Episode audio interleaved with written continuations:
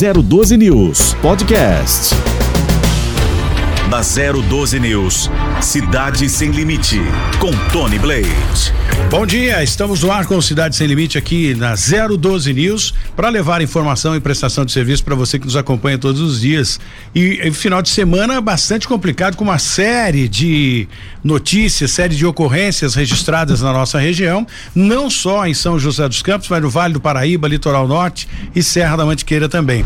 Hoje, como entrevistado, nós vamos daqui a pouco falar ir lá para Taubaté, né, para falar com o responsável pela Defesa Civil para saber o que aconteceu aí queimada e com essa época do ano a situação fica bastante complicada e dificulta o trabalho não só das equipes do Corpo de Bombeiros, mas também da Defesa Civil. E o pior dessa história toda é que vem complicando né, o sistema respiratório. E, e, aí o ar fica mais pesado, fica poluído, é difícil, né? Para quem tem renite, fica realmente não dá para saber aqui se alguém atirou fogo no mato ou se foi uma garrafa que se transformou numa lente e acabou uh, causando um princípio de incêndio e se alastrou pro, pro mato. De qualquer forma, nós vamos saber mais detalhes com relação a isso também. Bom, o vulcão lá na Ilha de Palmas entrou em erupção e a lava, a lava acaba descendo em direção ao oceano podendo é, criar aí, né, uma, uma, uma tsunami. Então existem as especulações, olha, o litoral norte pode ser afetado, aí outros dizem não, é, é, é, não vai chegar aqui no Brasil, enfim, mas é muito remoto. Eu, particularmente, é uma opinião própria, né? É, é, é minha essa opinião, eu não vou de forma nenhuma dizer que os cientistas, então cada um especula, cada um fala uma coisa. Eu prefiro esperar, porque a natureza é complicado. Recentemente, né? Aliás, já faz um, algum tempo, Elvis e Jesus lembra disso e quem mora em São José dos Campos lembra também. Teve aí um, um terremoto, epicentro, acho que foi a 8 quilômetros é, da, da, da praia, não me lembro exatamente. Eu acompanhei, foi durante a noite, inclusive, houve né, um abalo sísmico é, na Vila Maria, em diversos pontos aqui de São José dos Campos, foi possível sentir o, o tremor, né? O abalo sísmico que vibrou, né? Os apartamentos e todos desceram. Quem mora no último andar sentiu com mais intensidade, porque quanto mais alto, fica mais flexível, mais fácil de sentir né, esse abalo sísmico, a vibração de um de um terremoto que não aconteceu aqui, aconteceu distante, mas e, e pelo depois conseguimos descobrir que havia a, aberto um, um, um, fóssil, né? E aquilo acabou desmoronando, a água desceu e quando subiu aquele barulho, aquele estrondo, a, a, trouxe então aí um abalo sísmico. E aí a situação ficou bastante eh, complicada para os moradores que sofreram bastante, bombeiro indo para todo quanto é lugar e não havia muita coisa a se fazer, não teve prejuízo, foi apenas susto. Então não dá pra gente fazer aqui eu, né? É, e eu acredito que até por cientistas aí é meio complicado porque lidar com a natureza realmente não é fácil. Houve também um outro episódio na região de Caraguá, litoral norte e em toda todas as praias ali do não só de Caraguá, Ubatuba, litoral norte de uma forma geral, em que a, a, a água ela se afastou não sei quantos metros, né? E a praia ficou só areia. Foi realmente um susto porque a, a, o medo era que essa água voltasse com maior intensidade em forma de tsunami. Ninguém conseguiu explicar até hoje esse fenômeno, mas de qualquer forma é a natureza pedindo passagem e fica difícil a gente fazer qualquer tipo de avaliação. Então não adianta, olha, o site da, da eh, do, do, jornal Y, jornal H, o site, meu, quem Ctrl C, Ctrl V não é comigo. Se eu tiver que buscar alguma informação, eu vou buscar informação com os pesquisadores que também podem falhar vocês têm essa essa ideia com relação à previsão do tempo. Ontem, para se ter uma ideia, antes de ontem, no, na sexta-feira, aliás, no sábado, dizia que domingo chuvoso em toda a região do Vale do Paraíba. Eu trabalhei ontem o dia inteiro com sol escaldante até às 6 horas da tarde. Então, até os cientistas, né, os pesquisadores tem problemas, até os equipamentos, eles não podem ser, eles não conseguem ser tão preciso, porque a natureza criada aí pelo pelo nosso ser supremo, é real, nem os aparelhos, os homens conseguem é com muita com precisão é, saber o que vai acontecer, porque o amanhã não nos pertence. Não sei se eu fui claro aqui. Bom dia, Jesse. Bom dia, Tony, Elvis, é, amigos telespectadores e ouvintes do 012 News. Estamos por aqui para destacar as principais informações deste fim de semana, Tony. E hoje que eu não trouxe o meu óculos, esqueci, segunda-feira, saí cansado, correndo, esqueci os óculos. Então o Jesse vai fazer aqui a leitura, né, das ocorrências. Bom dia. Elvis e Jesus, levantou cedo ou é hábito pular cedo da cama, Elvis? Não, já bom dia, bom dia Tony, bom dia Jess, ouvintes, telespectadores da 012 News. É hábito acordar por volta de 5 e meia, 6 horas da manhã, inclusive nos finais de semana, quando estou de folga, eu também acordo cedo para aproveitar o dia. O relógio biológico, né? Sim, esse ritmo já há 37 anos é, o corpo já acostumou, já está adaptado a esse, esse horário. Mas é, vamos falar um pouquinho dessas ocorrências no final de semana e a Guarda Civil Municipal tem intensificado o patrulhamento para evitar problemas aí de fluxo, essas coisas todas que realmente a, a, a, a população tem cobrado bastante e a Guarda Civil Municipal, muito bem equipada, diga-se de passagem, vem fazendo um trabalho exemplar. Sim, nós no ano de 2021, de janeiro até o mês de setembro, nós atendemos 20.089 ocorrências. Tivemos um aumento de 74% nos chamados para combate aí de perturbação de sossego. Então é um trabalho que é feito diariamente, um trabalho que é intenso, ele é repetitivo, tem que ser repetitivo. Ele tem duas vertentes, uma é a ação educativa e a outra é a ação repressiva né, para que ele não torne a ocorrer novamente. Esse final de semana nós tivemos uma operação no Jardim São José 2, na região leste. Que nós temos imagens, inclusive aqui, é, essas imagens das viaturas com sirene ligada foi no Jardim São José Jardim 2. São José 2, uma adega que estava promovendo lá alguns eventos já alguns finais de semana, reclamações 156, 153 Durante a semana passada, a equipe de inteligência fez o trabalho de observação, levantamento de horários e pessoas. E no final de semana, o nosso pessoal operacional da GCM e do Departamento de Fiscalização e Posturas fizeram ação e tiveram sucesso lá encerrar a atividade da adega, dispersar o fluxo, encerrar a perturbação do sossego naquele bairro. A adega realmente é, é, é responsável por esse tipo de, de evento? Sim, a adega são polos geradores desse tipo de evento. Mas e, e as pessoas, quando a adega está fechada, eles compram isso em supermercado. E vão beber na rua. Nós estamos falando desse modelo novo de negócio, ô Jesse de adega. Nós não estamos falando daquelas adegas tradicionais que, que vendem a bebida para o final de semana, vende lá o gelo, o carvão. Nós estamos falando uh, desses botequins, né? Que nem sempre tem alvará, tem CNPJ, tem AVCB.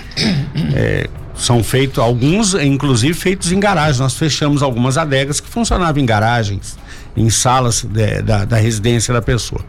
Esses são polos geradores, tá? O pessoal para por ali, fica Mas qual, na porta. Desculpe, qual a diferença? Qual a diferença de, de eh, ser um de estar legalizado e não estar legalizado? Quer dizer, quem está legalizado pode funcionar, não vai a, gerar fluxo do mesmo aquele, jeito? Aquele que está legalizado, eh, pela via de regra, ele atende lá o público dele das 8 até as 22 horas ele pode funcionar até às 22 horas pela nossa legislação municipal. Ele obedece os protocolos sanitários aí de pandemia do, do Covid-19.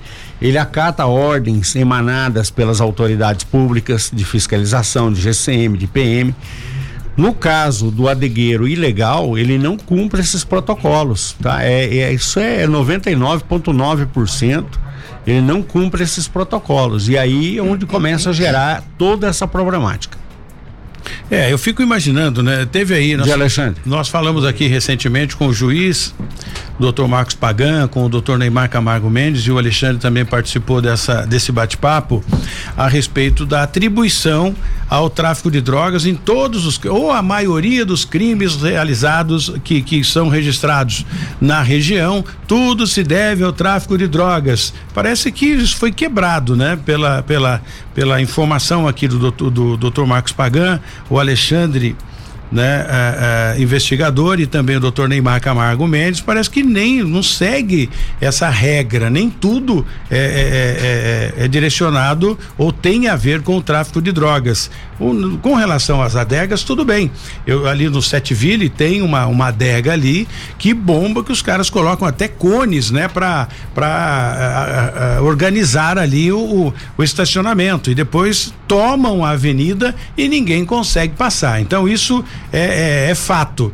Agora, foi só a questão de estar legalizado, como você disse, ó, tem boteco aí que não está legalizado e tal, não tem alvará, não tem a questão do, do AVCB. Então, quem tem alvará pode funcionar e pode promover os fluxos. Então, eu acho que. É... O, o, fluxo ele não pode promover, né? Se ele promover a aglomeração, ele já vai de frente aí com o um decreto aí da questão do Covid mas ele pode trabalhar das seis da manhã, inclusive, o horário é bem, bem, bem amplo, ele pode trabalhar das seis até as 20 horas com atendimento presencial e das 20 às 22 com delivery às 22 horas ele tem que encerrar qualquer atividade, porque vai gerar desconforto nos vizinhos. Mesmo com o delivery, ele tem que encerrar às 22 Às 22 horas. Tá. Então o cara que vai fazer uma aglomeração, um fluxo, o que que ele faz? Essa operação que foi no Jardim São José, né? Jardim São José 2. O que que ele, o que que ele faz? Ele compra antes tudo, coloca no porta-mala dos carros e vai para, aliás, em Jacareí, chama a atenção aqui do prefeito da cidade de Jacareí, Isaías né? O prefeito Isaías Santana, da cidade de Jacareí,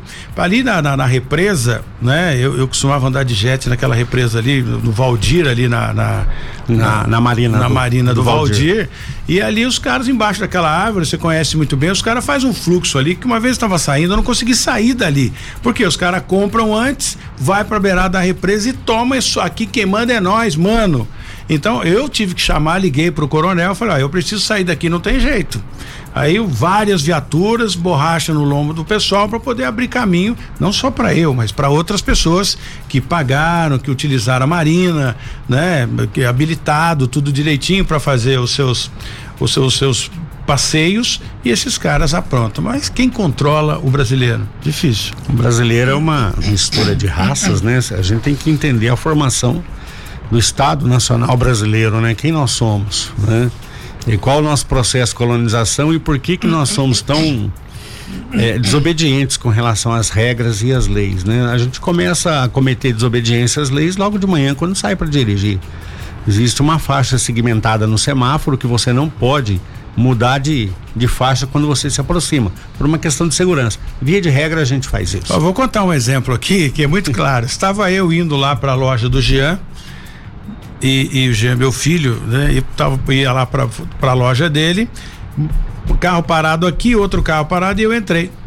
Entrei, o cara não deu certo, não deu nada, foi, de repente ele parou ali, deu certo para estacionar aqui numa vaga.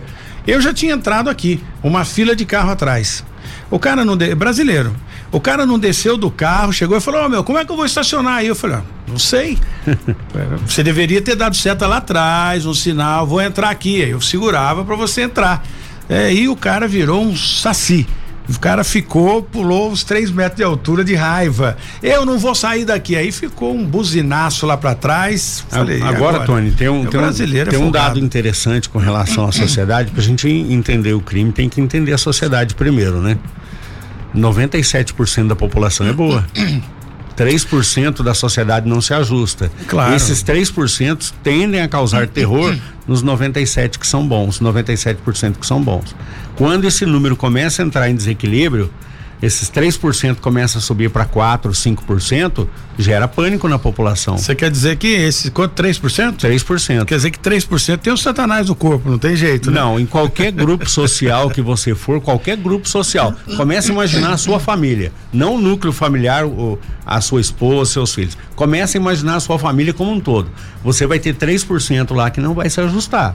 Eu ainda perguntei para o professor de sociologia, falei, mas no caso, e aqueles monges lá no Tibete, que estão lá em contemplação tal? Ele falou, Elvis, tem dez monges, é, sete estão realmente elevando o espírito e a alma. E, e três estão pensando em outra coisa. Estão pensando em samba, futebol, sei lá, alguma coisa é assim. É a pura realidade. o Alexandre acompanhou isso aqui, e o, o, o também vai, vai participar com a gente. É, O cara aí, é um grupo, um grupo de motociclistas é e tal, e nós somos aqui, é, sei lá o nome, não vou citar o nome do grupo aqui. De repente o cara pegou um pedaço de ferro, isso foi notório, foi viralizou isso, né? Foi lá e deu uma surra no cara porque o cara não se comportou direito dentro do clube. Ué, mas que, que estranho, o ser humano, por isso que eu digo, 3% tem o satanás no corpo, não é possível. Bom tem. dia, bom, bom dia. dia, Tony. Bom dia, Elvis. Tava querendo esperar o intervalo de vocês pararem de falar para eu me apresentar aqui, é mas que ele o não, Tony ele não para, é uma É que faz tempo que eu não converso com o Elvis, então quando vem tem que aproveitar. em relação a esse dado, uma coisa que a gente tem que tomar cuidado também é para não fazer regra pela exceção.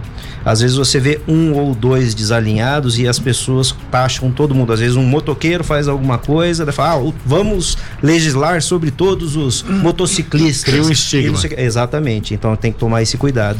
E só para pontuar em relação às adegas que vocês estavam falando, tudo, até da pior coisa a gente tira uma, alguma coisa de bom.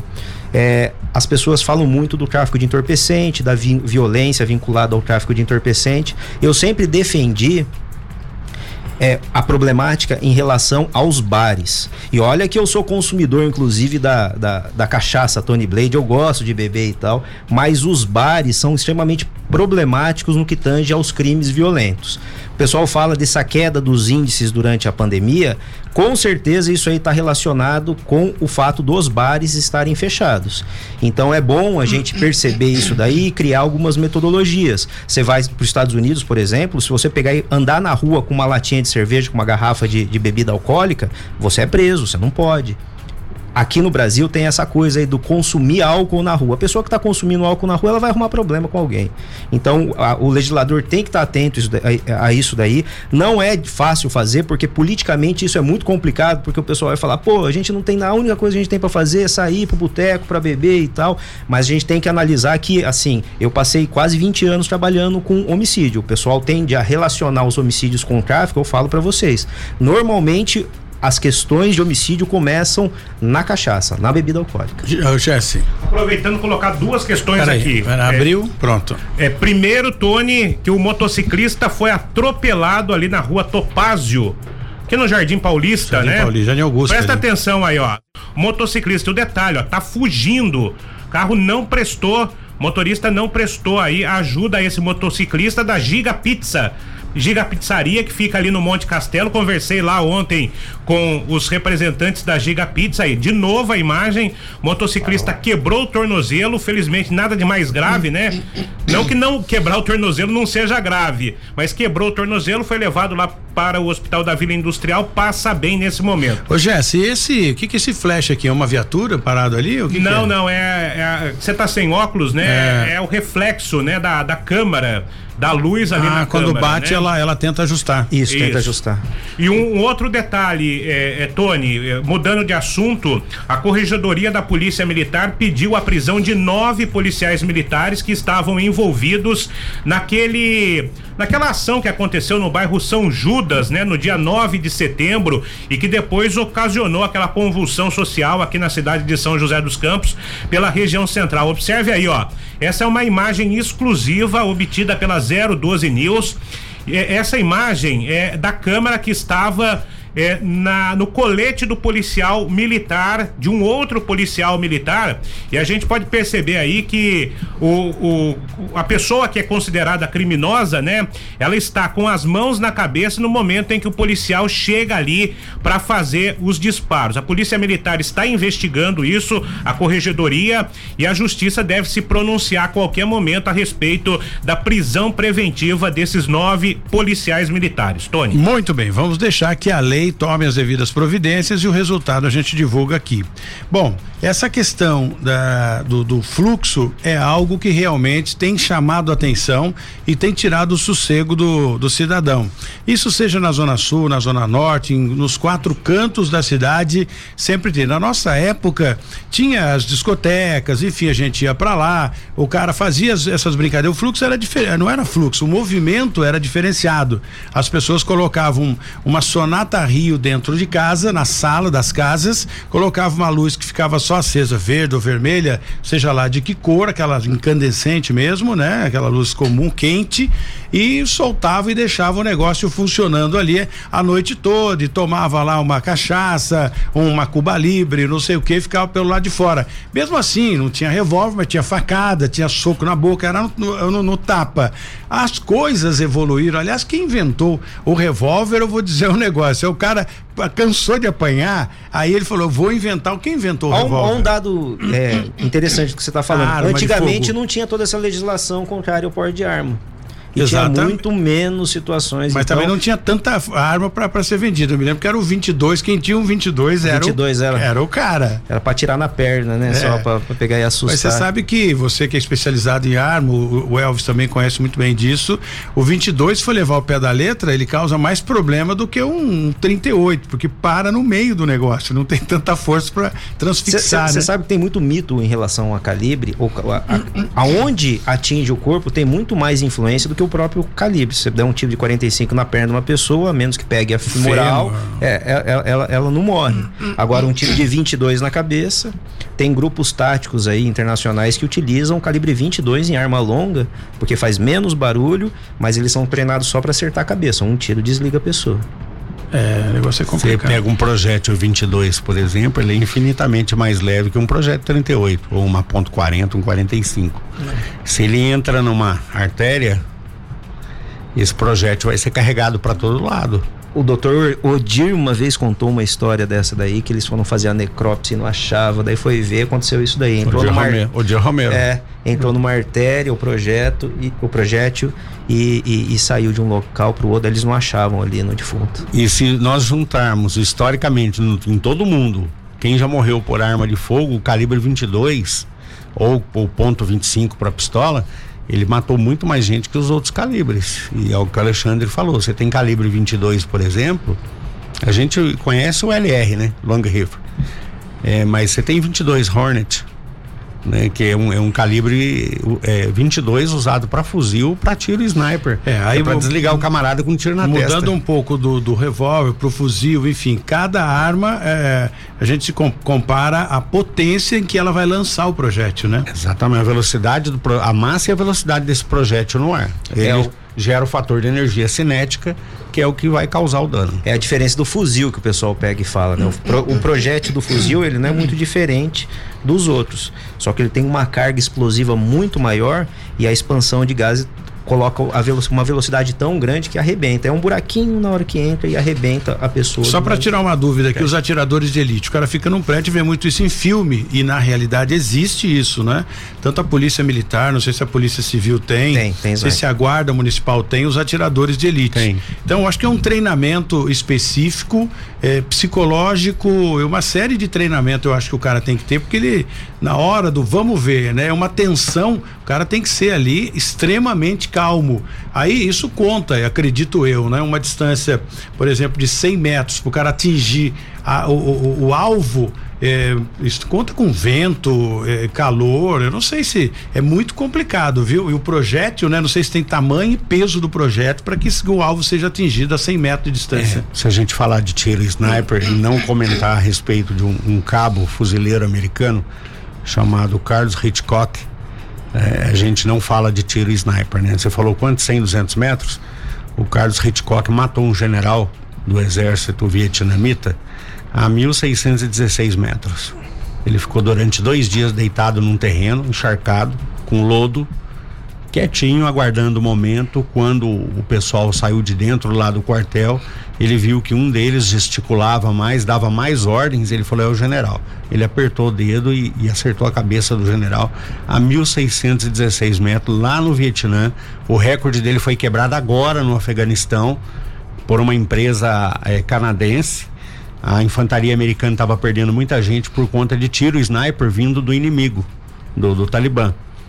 Eh, eles contrataram uma empresa canadense, são nove profissionais, é um spotter que olha na luneta e procura o alvo e dá a direção para o atirador, um remuniciador e o atirador em si. Então uma equipe com três homens, três equipes. Eh, eles mataram um Talibã a 2.500 metros com a ponto .50. Isso conta aquilo que eu te falei, né? Se eu tiver um dia é, com vento, já, já dificulta. O, o vento atrapalha. Tem um filme muito legal da, da, da, Primeira Guerra Mundial, Círculo de Fogo, que é, é uma batalha de snipers.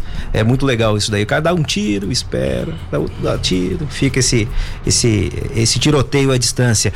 Fica a dica aqui, não sei, vamos elogiar aqui o pessoal da cidade. Um dos melhores atiradores do Brasil mora aqui em São José dos Campos. Você conhece ele? Não. Vander, o Vander, o Vander que é o proprietário da sua arma. O Vander, o, o Vander é um dos melhores atiradores do Sim. Brasil. Hoje em dia tá atirando muito, é um cara bom para convidar para vir cara, aqui é para falar de arma. Atirador sniper, Tony, ele não pode bater martelo. Ele não pode fazer atividade física que cause cansaço ou tremor.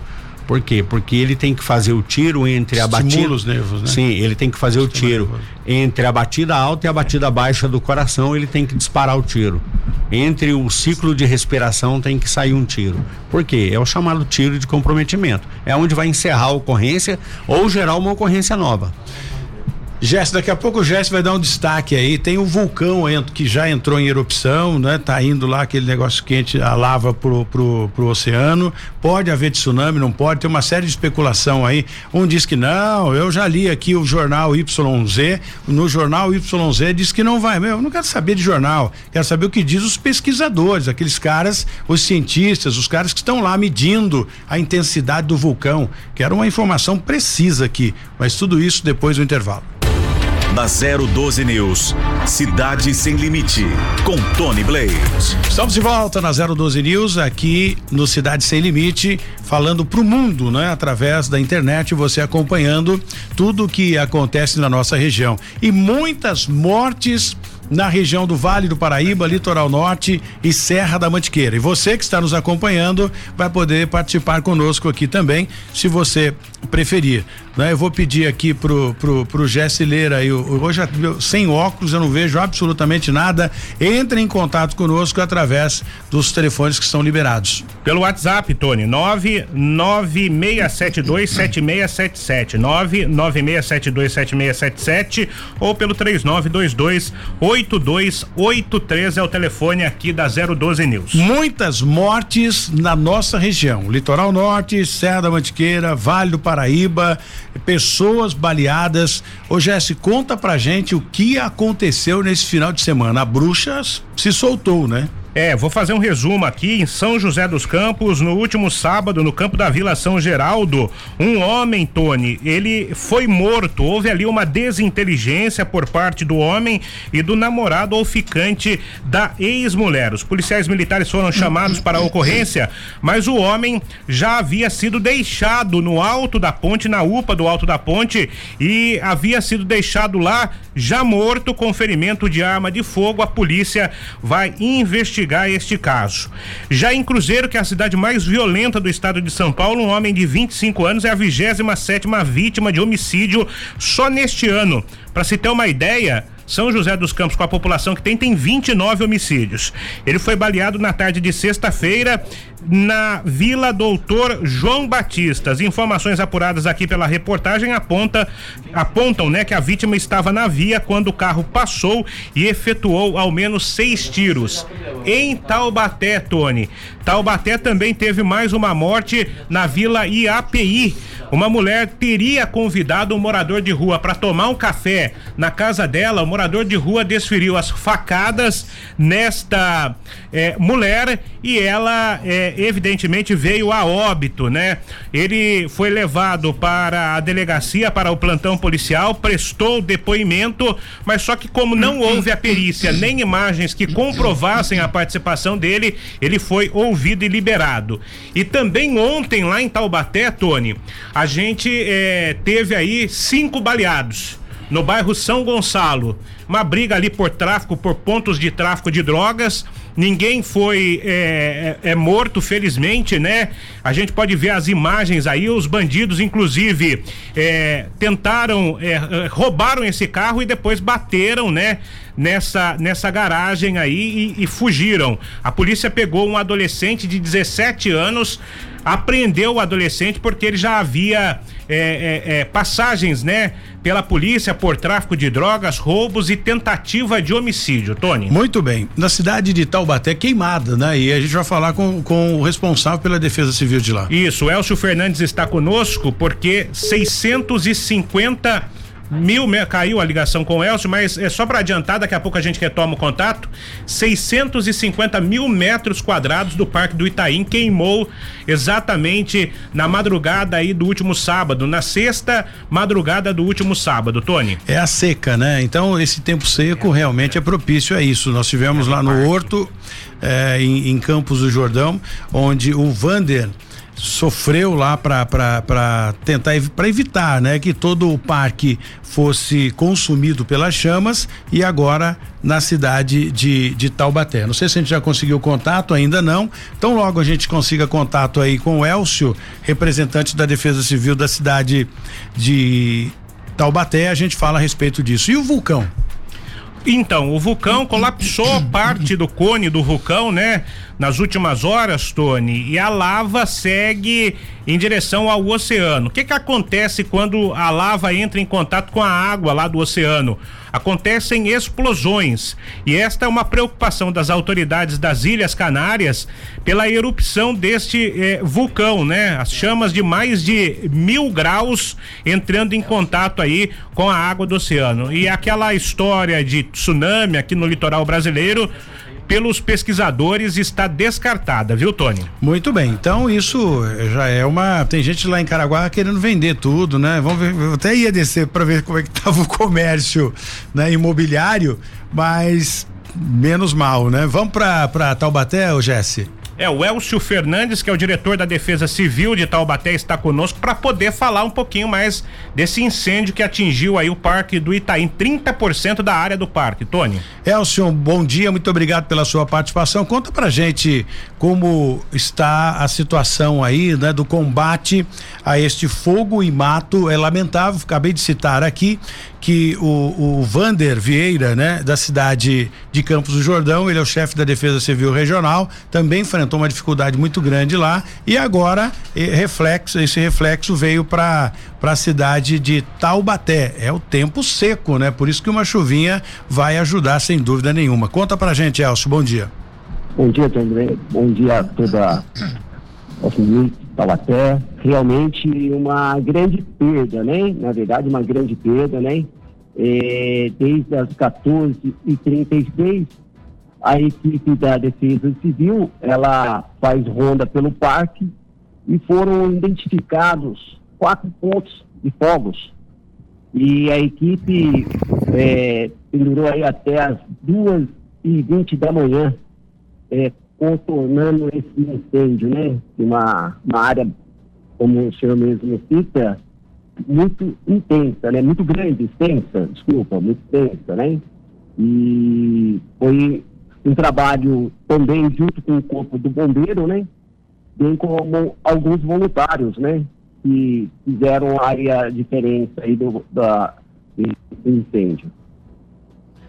E a previsão para que vocês consigam deixar tudo sob controle, já existe essa previsão? Olha, Infelizmente, não temos essa, essa previsão, porque a Defesa Civil, né, é, nós trabalhamos juntamente com a Secretaria do Meio Ambiente, a Magali, e em conjunto aí a gente vamos tentar aí disponibilizar aí é, forças, né, para poder é, reconstruir essa perda aí. Muito bem, Elcio. E aproveitando, né, tomara que tudo dê certo, eh, eu acho que o trabalho voluntário também é muito importante, os voluntários da Defesa Civil e o munícipe pode auxiliar também, sem dúvida nenhuma, desde que esteja sob o comando do, do, do Elcio, ou enfim, de quem estiver ali na liderança no momento do combate. É algo perigoso, né? É, é, tem que ter uma, um certo conhecimento, mas a população também pode é, ajudar de forma voluntária, desde que seja coordenado por um líder experiente, a exemplo do Elcio e os comandados dele. Elcio, essa história é, é bacana, né? Saindo desse, desse trabalho de combate ao incêndio, tem um lance que a Guarda Civil Municipal também, num ato social, solidário e de eh, estar mais próximo da população, é, houve o desafio e ele foi lá pular corda com o pessoal. Eu acho que essa aproximação, estreitar o relacionamento dessa forma, é uma maneira de mostrar para a população que a guarda, a polícia militar, a polícia civil, não é só para combater o crime. Se tem aquela, aquela ideia de que o agente de segurança ele é sempre truculento, rançuso, sisudo, né? Olha lá, pulando corda e pulando com uma velocidade incrível. Você aumentou a velocidade do vídeo. Ah, tá. É. Fala, Elcio. É um, é um ato nobre, né, do agente, né, da, da guarda, né, mas isso é, é pelo comando, né, é, o, o prefeito Saldi, ele permite essa interação com a população e isso nos facilita muito o nosso trabalho, né, a gente ter essa liberdade próximo ao município. Exatamente. E eu até agradeço é, essa matéria que você colocou aí, viu? Elcio, obrigado pela sua participação. Conte sempre com a gente. Precisa falar pro Sound aí. Qualquer dia vir aqui ao programa para bater um papo conosco, viu? Nós vamos puxar a língua dele, porque o Sound não fala nada, né? Ele fala sim, não, por quê? Mas vamos trazer ele aqui, pelo menos a gente pergunta e só responde sim, não, por quê? Mas é um prazer tê-lo aqui no programa e você, por favor, acompanhe o prefeito Taubaté quando vier a São José dos Campos para uma entrevista aqui no Cidade Sem Limite, na 012 News, tá bom, Elcio? Muito obrigado, Deus abençoe a todos vocês. Com certeza eu vou comunicá-lo, tá bom? Muito obrigado. Eu que agradeço a todos vocês. Muito obrigado, meu querido. Você, Elvis, eu não vou nem dizer que é, como comandante da guarda vai dar esse exemplo pulando corda, porque as minhas pernas já não aguentam mais. Estou acima do peso e um pouco acima da idade. Não, mas é legal esse trabalho social aí, né? De aproximação com a população. Vocês têm outras formas de fazer isso também, né? Temos, Tony. Eu tive uma experiência, eu trabalhei de GCM lá no CAIC do Campo dos Alemães, em 1995. E eu organizei o, o campeonatinho de futebol lá dos meninos, do, do entorno ali do CAIC, foi uma forma de pacificá-los na época é, guerra de ruas, né? Rua 13 contra a Rua 9, Rua 9 contra a Rua 11, Rua 11 contra todo mundo. E, e os caras jogavam armado, né? Olha, eu vou fazer o gol e sacava a arma para fazer o e gol. E aí a gente tinha a quadra lá do, do Kaique que ficava ociosa sábado e domingo. Quando eu tava de serviço, organizava o campeonato. Foi uma forma de me aproximar deles, evitar a depredação ao patrimônio público, né? Trazer eh, um pouco de dignidade também, de respeito a eles, porque às vezes uma ação dessa, você elimina uma série de problemas que vão acontecer no futuro. E essa é uma atitude eficiente para combater o tráfico de entorpecente, porque uma vez que o Estado ocupa aquela aquele local que, onde o jovem fica ocioso, aí você espanta o traficante. Eu, eu, eu já pulei corda, já fiz várias coisas, só que o pessoal não percebe que não é uma criança, vê eu do mesmo tamanho é, que as tudo igual, o tamanho igual, passa né? despercebido. pois é, até por, por isso que hoje ele é chefe da, da delegacia do menor. Da, da, infância e juventude. É de Ju. É, o mesmo Trabalhando tamanho. infiltrado lá. Infiltrado, né? O mesmo tamanho. Acaba né? se confundindo. Você é da época. Bom, então acho que você conheceu. Quantos cemitérios eh, tem em, lá no, no Jardim Morumbi? Dois? É, tem dois, né? Um, um, um, privado e tem um cemitério público. Três, porque na época tinha também a Lagoa do Campo dos Alemães. Lembra da Lagoa? Conheci a Lagoa do Campo dos Alemães quando eu, eu passava por ela de bicicleta para ir na casa da minha tia, no Jardim Imperial. Ali matavam. Tem quatro, tem o Pinheirinho também. Pinheirinho. Ah, o Pinheirinho eu acho que veio da, da sequência. O, o, era a Lagoa era junto depois, com o Pinheirinho. Depois. Foi, foi depois, né? A gente já foi arrancar, pegar muito corpo lá, os depois. traficantes falavam. Daí a, a, família começava a encher o saco lá que mataram, falava, putz, cadê o corpo? Daí os traficantes iam lá, falavam onde estava o corpo, a gente ia lá, pegava o corpo. Aliás, teve tem um caso, né, que eu acompanhei, doutor Neymar, inclusive já esteve aqui no programa na semana passada, foi na sexta-feira, doutor Neymar e o, o, o juiz Marcos Pagan. Eu me lembro que é, é, os traficantes mataram uma pessoa, enterraram lá no Pinheirinho dos Palmares. Não, Sim. outro Pinheirinho, não é Palmares, é o novo. Não, não, é o novo, é no Pinheirinho antigo. No, é no Pinheirinho, Pinheirinho antigo. E aí, só que a polícia. Vomitaram o corpo. Aí eles tiraram o corpo de lá. Olha só, o serviço de inteligência, sei lá, por com cargas d'água, tiraram o corpo de lá, enterraram em outro lugar, já em estado de decomposição. Uhum. E aí ligaram para a polícia e a informação chegou até a delegacia. É, de a polícia Clovinho até essa é. Aí, porque foi isso, exatamente isso que aconteceu. Mataram um rapazinho envolvido com tráfico e tal. A família começou a pegar e, e, e reclamar. Falou: Ó, eu sei que matou, mas a gente quer enterro, enterrar o corpo. Falou, tá bom então. Então a gente começou a fazer patrulhamento ali dentro do Pinheirinho. O, a ladrãozada ficou louca com isso daí. Daí ligaram pro Clovinho falando aqui: ó, realmente matou mesmo, enterrou, mas a gente vai arrancar ele do corpo daqui, vamos enterrar em outro lugar e vamos colocar uma bandeirinha na onde está o corpo. É. a gente foi lá, desenterrou, pegamos o corpo, esclarecemos o crime, identificamos quem que eram os autores do crime. Aqui no Santa Cruz, por exemplo, as duas meninas enterradas ali debaixo da laje. Eu acompanhei ali. Inclusive um, foi o Serjão na época, que, né? É, Queria... Por ordem do Serjão, o Xuxa, né? Que matou as Xuxa. meninas, foi isso? Foi. Perto ali da base da, da PM na Santa Cruz enterrou as meninas debaixo da laje. É, e foi um negócio, eu acompanhei isso na íntegra, estava no auge, né, da, da, da, da, reportagem policial e eu fui acompanhar. Esse Xuxo aí, na época eu contei isso, né, só para relembrar Sim. aqui, é lamentável, o negócio não é muito agradável, mas uma delas, não sei se é a Michelle ou a Juanita, Michelle e Juanita, as duas garotas, Isso. e uma delas tinha os olhos claros. Então, por conta, sei lá o que, que aconteceu, que eu não me lembro agora, mas o Xuxo falou: gostei do olho dela. Aí o mandante disse: então tira para você e com uma faca ele retirou o olho da menina e aí foi uma sessão de tortura, não sei quantas horas de tortura para depois é, enterraram no barranco, uma laje aqui e eles fizeram um buraco. A, a, última prisão que eu fiz na Santa Cruz é do filho do Serjão, Serginho. Na época ele eu acho que estava com 17 anos. E também já estava dando problema ali na. Inspetor Elvis defende do Brasil para o homicídio a pena de morte por fuzilamento. O problema hoje em dia da pena de morte, já houve vários questionamentos e, e sugestões a respeito né, e debates aí e pesquisas também. Você é a favor da pena de morte? Hoje, como existe uma vulnerabilidade no tocante às decisões, tem muita política, os políticos estão é, decidindo, né, é, se envolvendo na, na, nas decisões e aí fica realmente difícil. Aí, se tivesse pena de morte no Brasil, teria uma hoje, estou dizendo hoje, teria tanta influência política que muitos inocentes estariam aí eh, sendo executados para poder o, o, o Tony, ocultar mas é, é, o que a gente falou no começo da, da, da, da, conversa aqui. A gente não faz regra pela exceção. A regra é que as decisões são corretas. A exceção que a gente tem que trabalhar para que ela não aconteça. É o cúmulo, o cara mata e eu vivenciei na pele muito isso daí. A gente faz um trabalho, a gente prende, a gente vê o sofrimento da família, daí o cara vai pra cadeia, daí depois passa 10 anos, 5 anos, aí a família comeu, o cara cumpriu a pena, ele tá na rua. E é o familiar de, dessa pessoa que foi morta. Então, assim, se, tal, é, talvez seja difícil, por conta da Constituição, a gente chegar na pena de morte. Mas uma coisa que tem que se trabalhar urgentemente é mexer na lei de execuções penais para que a pessoa foi condenada a 40 anos, fica 40 anos na cadeia. É, e eu... não 5, 4, 10, como acontece agora, pelo menos para os crimes violentos. E é muito difícil isso, porque hoje é, é, é tudo é a polícia que é culpada, porque a polícia é o produto final. É a polícia que prende e depois uh, ninguém vai dizer, olha, o juiz, a justiça, os políticos, é. toda aquela retaguarda fica impune. A população mais simples só conhece a polícia. Para é o único exemplo de estado. Eles não sabem o que, que faz um juiz, o que faz um promotor. A polícia ele sabe porque está ali na perto da casa dela. E existe pena de morte no Brasil, viu?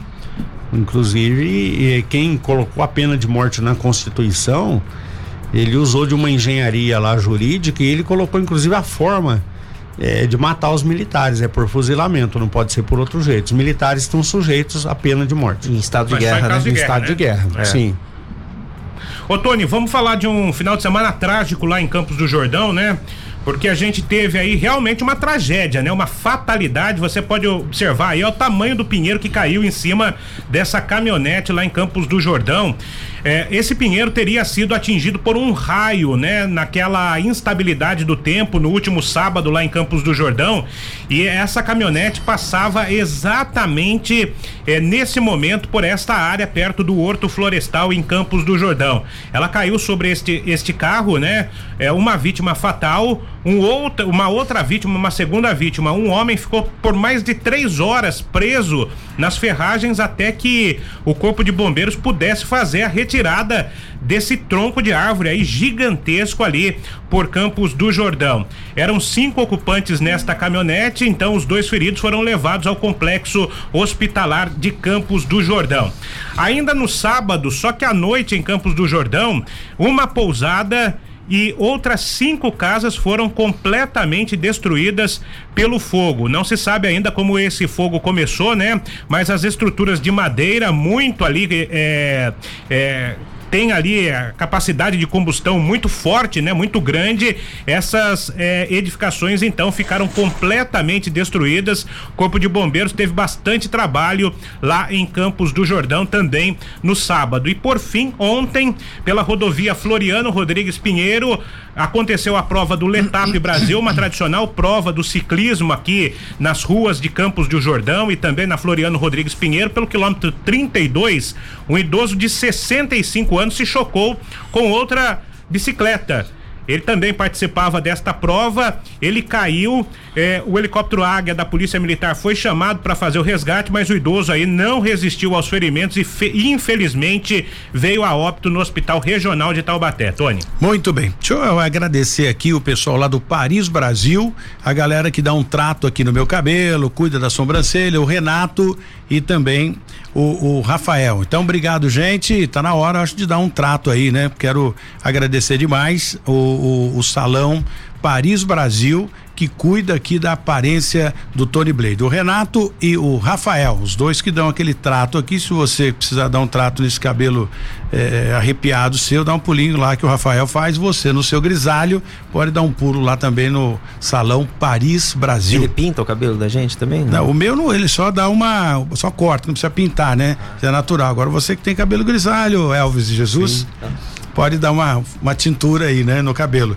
Obrigado, Renato. Obrigado, Rafael. Corta isso para mim, por favor, na hora que você puder, que eu vou enviar lá pro pro Rafael e também pro pro Renato. Bom, é, existe a possibilidade, eu recebo muitos pedidos, né? Tony, tá tendo um eu não consigo, tem um som ligado aqui que o cara faz na casa dele, né? São vários, não estou citando um, né? São vários casos, uh, exemplo desse que eu vou citar aqui. O cara na garagem dele coloca um som muito alto, ele vira a madrugada inteira de sábado para domingo. Parece que eles não dormem, acordam sete horas da, da, da manhã e já liga o som de novo e os vizinhos não aguentam. Eu, eu Tony te liga pra guarda, agora não faz nada, liga pra polícia, a polícia não faz nada, liga pro Alexandre, o Alexandre vai lá e resolve o negócio. Eu, é uma puxação de saco aqui também, que Nossa. ele nem vai lá. Aliás, eu dorme. até ia mostrar aqui no nem WhatsApp, é, de, esse final de semana, muita gente reclamando ali do, da Zona Sul. Do, do Dom Pedro e tal, o pessoal mandando imagem. Infelizmente, o pessoal tá desrespeitando demais aí ah, o, o, esse sossego noturno, né? O que, que a guarda pode fazer nesse caso? Já com o som ligado. Tá, nós temos é, é, basicamente dois modelos de, de atuação. Um é o diálogo. Né? Ir até a residência da pessoa, informar que tem uma legislação, que a multa pode ser de 3 a 20 mil reais, é uma multa muito pesada. 3 mil reais é uma multa pesada. Imagine 20 mil. Né? Pra... Eu, vou, eu, já, esse eu já vou descartar porque os caras não. Para pagar vai ficar muito difícil. E aí o seguinte, é, no primeiro momento é feita uma mediação de conflito, essa é a orientação, é feita uma mediação de conflito, tanto pela GCM quanto pela fiscalização de posturas ou pela atividade delegada contratada pela prefeitura, é feita uma mediação. Olha, orientação. Pura e simplesmente a orientação. Num segundo momento, pode ser lavrada uma multa. Em caso de desobediência, pode ser conduzido ao distrito policial. E apreendido o equipamento. O equipamento é apreendido. Nós tivemos um caso a semana passada na Vila Tesouro, em que a pessoa ela, ela, ela partiu para o desafio. Ela falou: Olha, eu quero ver se vocês. É, com esses termos, quero ver se vocês são homens para me levar para delegacia. E acabou lá no plantão policial e foi lavrado uma multa em desfavor dela no valor de 11.500 reais. O canal nosso de comunicação é 156, que é o telefone da prefeitura. 153 que é da Guarda, e 190 da Polícia Militar. Lembrando de novo que o despacho nosso de ocorrência é integrado. O que cai para o 90 cai 153, que cai 153 cai para o 190. O despachador transfere a ocorrência eletronicamente. Muito bem. Quanto tempo tem aí, o Acabou, não dá mais, ia perguntar, mas vou te perguntar na próxima, se não vai ficar sem chumbo, muita gente perguntando, vai ficar no no, no, no, anonimato aí que a gente vai perguntar na sequência, no próximo programa. Obrigado, Alexandre. Obrigado, Tony. Obrigado, Elvis. Obrigado, Elvis. Obrigado. Vamos embora, Jesse. Vamos embora só para registrar como último destaque que acaba de chegar, Tony. Um acidente grave ontem ali pela rodovia dos Tamoios, quilômetro 11 ali, bairro de São Judas, Putim. Ali aconteceu um atropelamento de bovinos. Foram dois atropelamentos na realidade. Um é, em que um motorista atropelou um bovino e na sequência outro motorista atropelou outros dois bois, portanto, ali naquela região do quilômetro 11 ali da rodovia dos Tamanhos, tem que tomar muito cuidado, principalmente à noite. Tony. Tchau, gente. Está na hora de ir embora. Amanhã, encontro marcado aqui às 8 da manhã na 012 News com Cidade Sem Limite. Você pode acompanhar também o nosso canal. Tony Blade, Cidade Sem Limites, no YouTube, para você acompanhar o que você não viu aqui no programa. Na 012 News, Cidade Sem Limite, com Tony Blade. 012 News Podcast.